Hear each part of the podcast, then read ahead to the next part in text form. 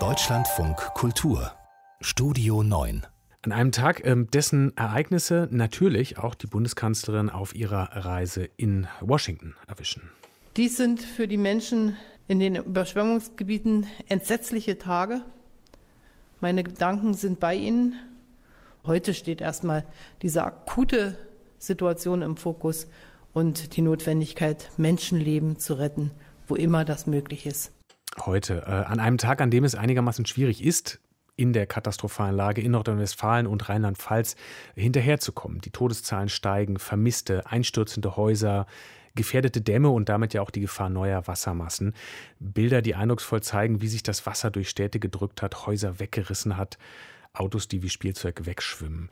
Wir wollen eine, vermutlich ist es eine Momentaufnahme machen mit unserer Korrespondentin in Nordrhein-Westfalen, Felicitas Böselager, derzeit im auch überfluteten Hagen. Wie sieht es denn dort gerade aus? Wie ist die Lage in Hagen?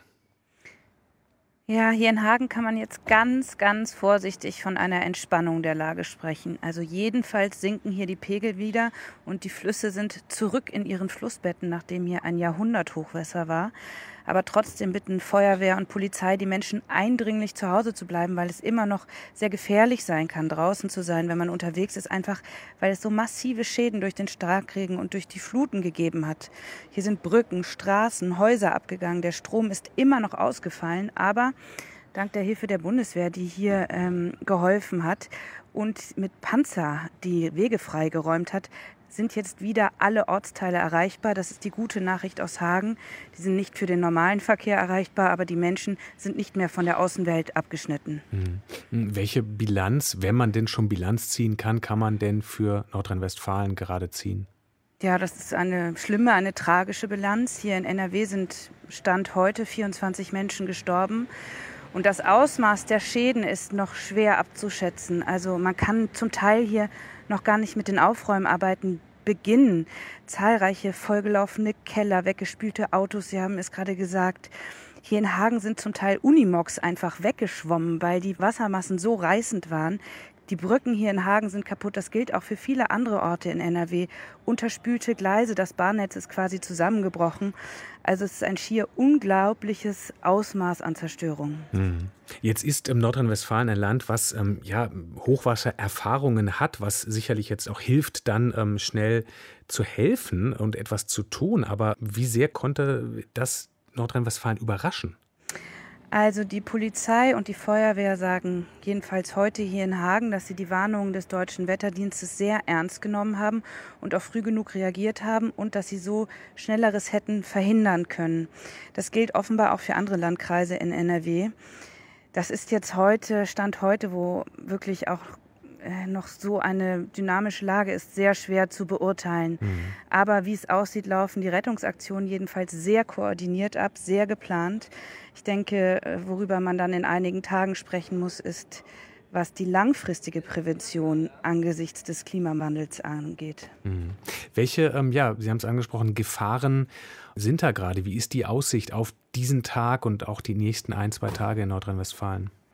Also ja, es heißt hier, die Lage ist noch dynamisch und angespannt und es ist weiterhin sehr unübersichtlich hier. Und besonders schlimm betroffen ist der Kreis Euskirchen. Hier sind 15 Menschen gestorben.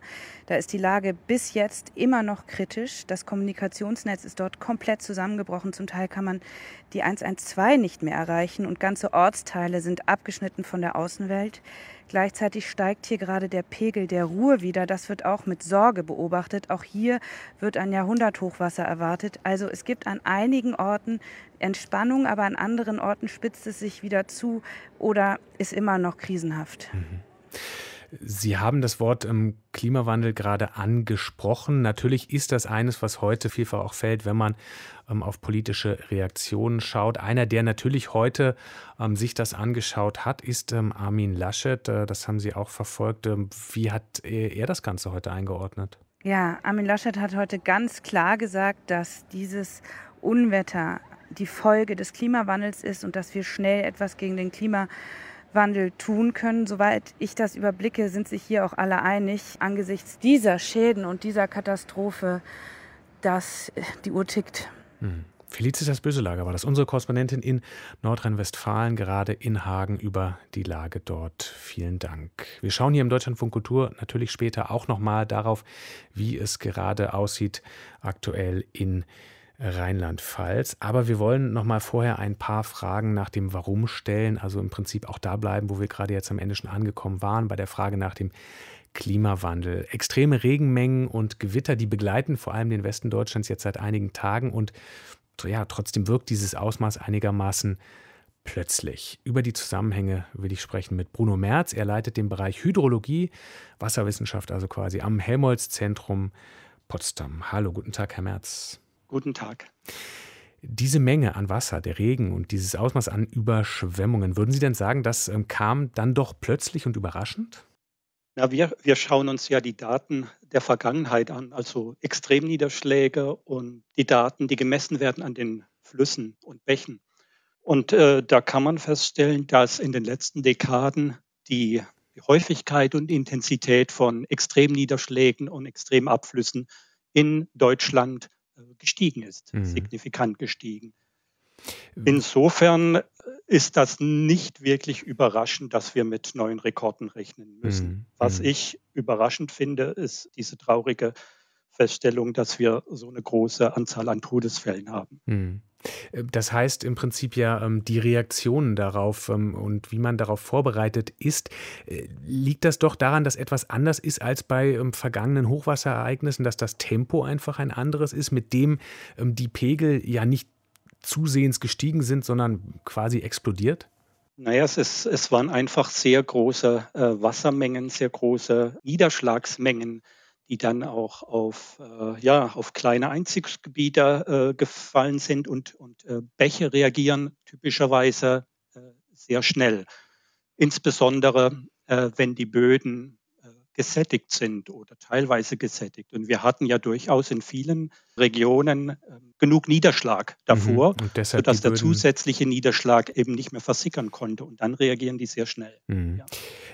Jetzt ist die Schlussfolgerung vielfach, wir haben es auch gerade gehört, die ersten politischen Reaktionen ähm, klingen so. Die Schlussfolgerung ist, wir erleben hier auch einen Teil des Klimawandels. Ähm, wo sehen Sie denn da konkret einen Zusammenhang? Ich würde die Schlussfolgerung äh, so unterschreiben. Es ist natürlich nicht möglich, ein einzelnes Ereignis direkt dem Klimawandel zuzuordnen, indem man sagt, der Klimawandel hat dieses Ereignis verursacht. Ich möchte vielleicht eine Analogie wählen. Wenn jemand 30 Jahre intensiv raucht und dann Lungenkrebs entwickelt und daran stirbt, dann kann man auch nicht sagen, diese Person ist gestorben, weil sie geraucht hat. Aber was man sagen kann, die Wahrscheinlichkeit nach 30 Jahren Rauchen Lungenkrebs zu bekommen und daran zu sterben, ist um so und so viel Prozent erhöht. Mhm. Und, und, genauso müssen wir das hier betrachten, mhm. ja. Und, und, wissenschaftlich auch dahingehend, dass das warme Wetter ähm, in Zusammenhang steht mit Regenmengen? Ja, genau. Also zum einen gibt es den Zusammenhang, dass eben ähm, eine wärmere Luft, wärmere Atmosphäre mehr Wasser aufnehmen kann. Also pro ein Grad wärmere Luft sieben Prozent. Äh, das ist so die, die Faustzahl. Ähm, es verdunstet mehr von den Ozeanen und damit steht mehr Potenzial zur Verfügung. Das ist ein Effekt. Ein anderer Effekt ist, ähm, dass sich auch großräumige Wettersituationen verändern. Also wie zieht denn ein Tiefdruckgebiet über Europa? Oder zieht Und, es eben wie in diesem Fall ähm, quasi nicht, nicht weg?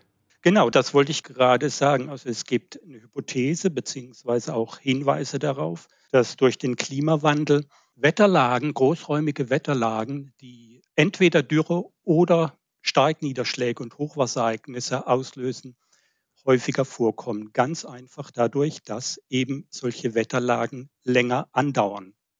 Also das Tief ist eingekeilt zwischen zwei Hochs oder wir haben ein Tief, was dann drei Tage später wieder von einem anderen Tief mhm. abgelöst wird mit identischen oder fast identischen Zugbahnen. Mhm. Welche Rolle ähm, spielen die Böden? Sie haben angesprochen, dass, wenn sowieso ähm, viel Regen da war, dass ähm, die Böden gesättigt sind, nicht so viel aufnehmen können. Welche Rolle spielt das, was wir mit den Böden tun? Also Stichwort Flächenversiegelung, weniger Flächen, ähm, die das Wasser finden kann, um äh, zu verschwinden. Na, auch das spielt eine wichtige Rolle. Klar, ein Wald reagiert ganz anders auf einen Starkniederschlag als eine, eine Ackerfläche oder eine, eine, versiegelte Fläche.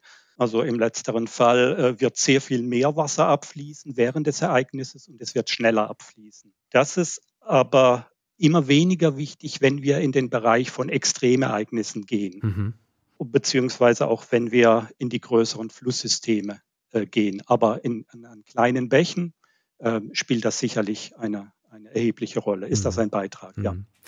Das sind Begriffe, die wir im Prinzip aus der Vergangenheit kennen. Es gibt Erfahrungen mit Hochwasser. Ähm, warum trotzdem, Sie haben es gesagt, diese erschreckende Zahl an Toten, diese erschreckende Zahl an ähm, Vermissten, also diese extreme Ausmaß dieser Katastrophe? Ja, das, das ist eine schwierige Frage. Ich kann sagen, wir verfolgen sozusagen das Hochwassergeschehen in Deutschland, in Europa äh, seit vielen Jahren auf wissenschaftlicher Basis. Und man hat in Deutschland gelernt, definitiv. Zum Beispiel führen wir nach solchen ähm, Katastrophen, lassen wir überschwemmte Haushalte und überschwemmte Gewerbebetriebe, Industriebetriebe befragen mhm. und versuchen zu verstehen, was da passiert ist. Und auf die Frage, wussten Sie, was zu tun war, als Sie die Hochwasserwarnung erhalten hatten, hatten nach dem Hochwasser 2002 äh, ein Drittel der Leute gesagt, ich hatte absolut keine Ahnung, was ich tue. 2016 gab es ja in der ähm, Region, in der gleichen Region ein anderes großes Hochwasser. Und da hatten die Leute, das waren nun andere Haushalte, also die waren nicht zweimal überschwemmt, äh, da war das Ergebnis ganz anders. Da haben fast 50 Prozent gesagt, ja, ich wusste, was zu tun war. Mhm. Dementsprechend sieht man auch, die Schäden waren niedriger. Also Information auf jeden Fall auch eine Sache, die eine Rolle spielt, wenn man in die Zukunft schaut, um ja, ähnliche Situationen zu vermeiden. Bruno Merz äh, war das. Er leitet den Bereich Hydrologie am Helmholtz Zentrum Potsdam. Ich danke Ihnen. Gerne.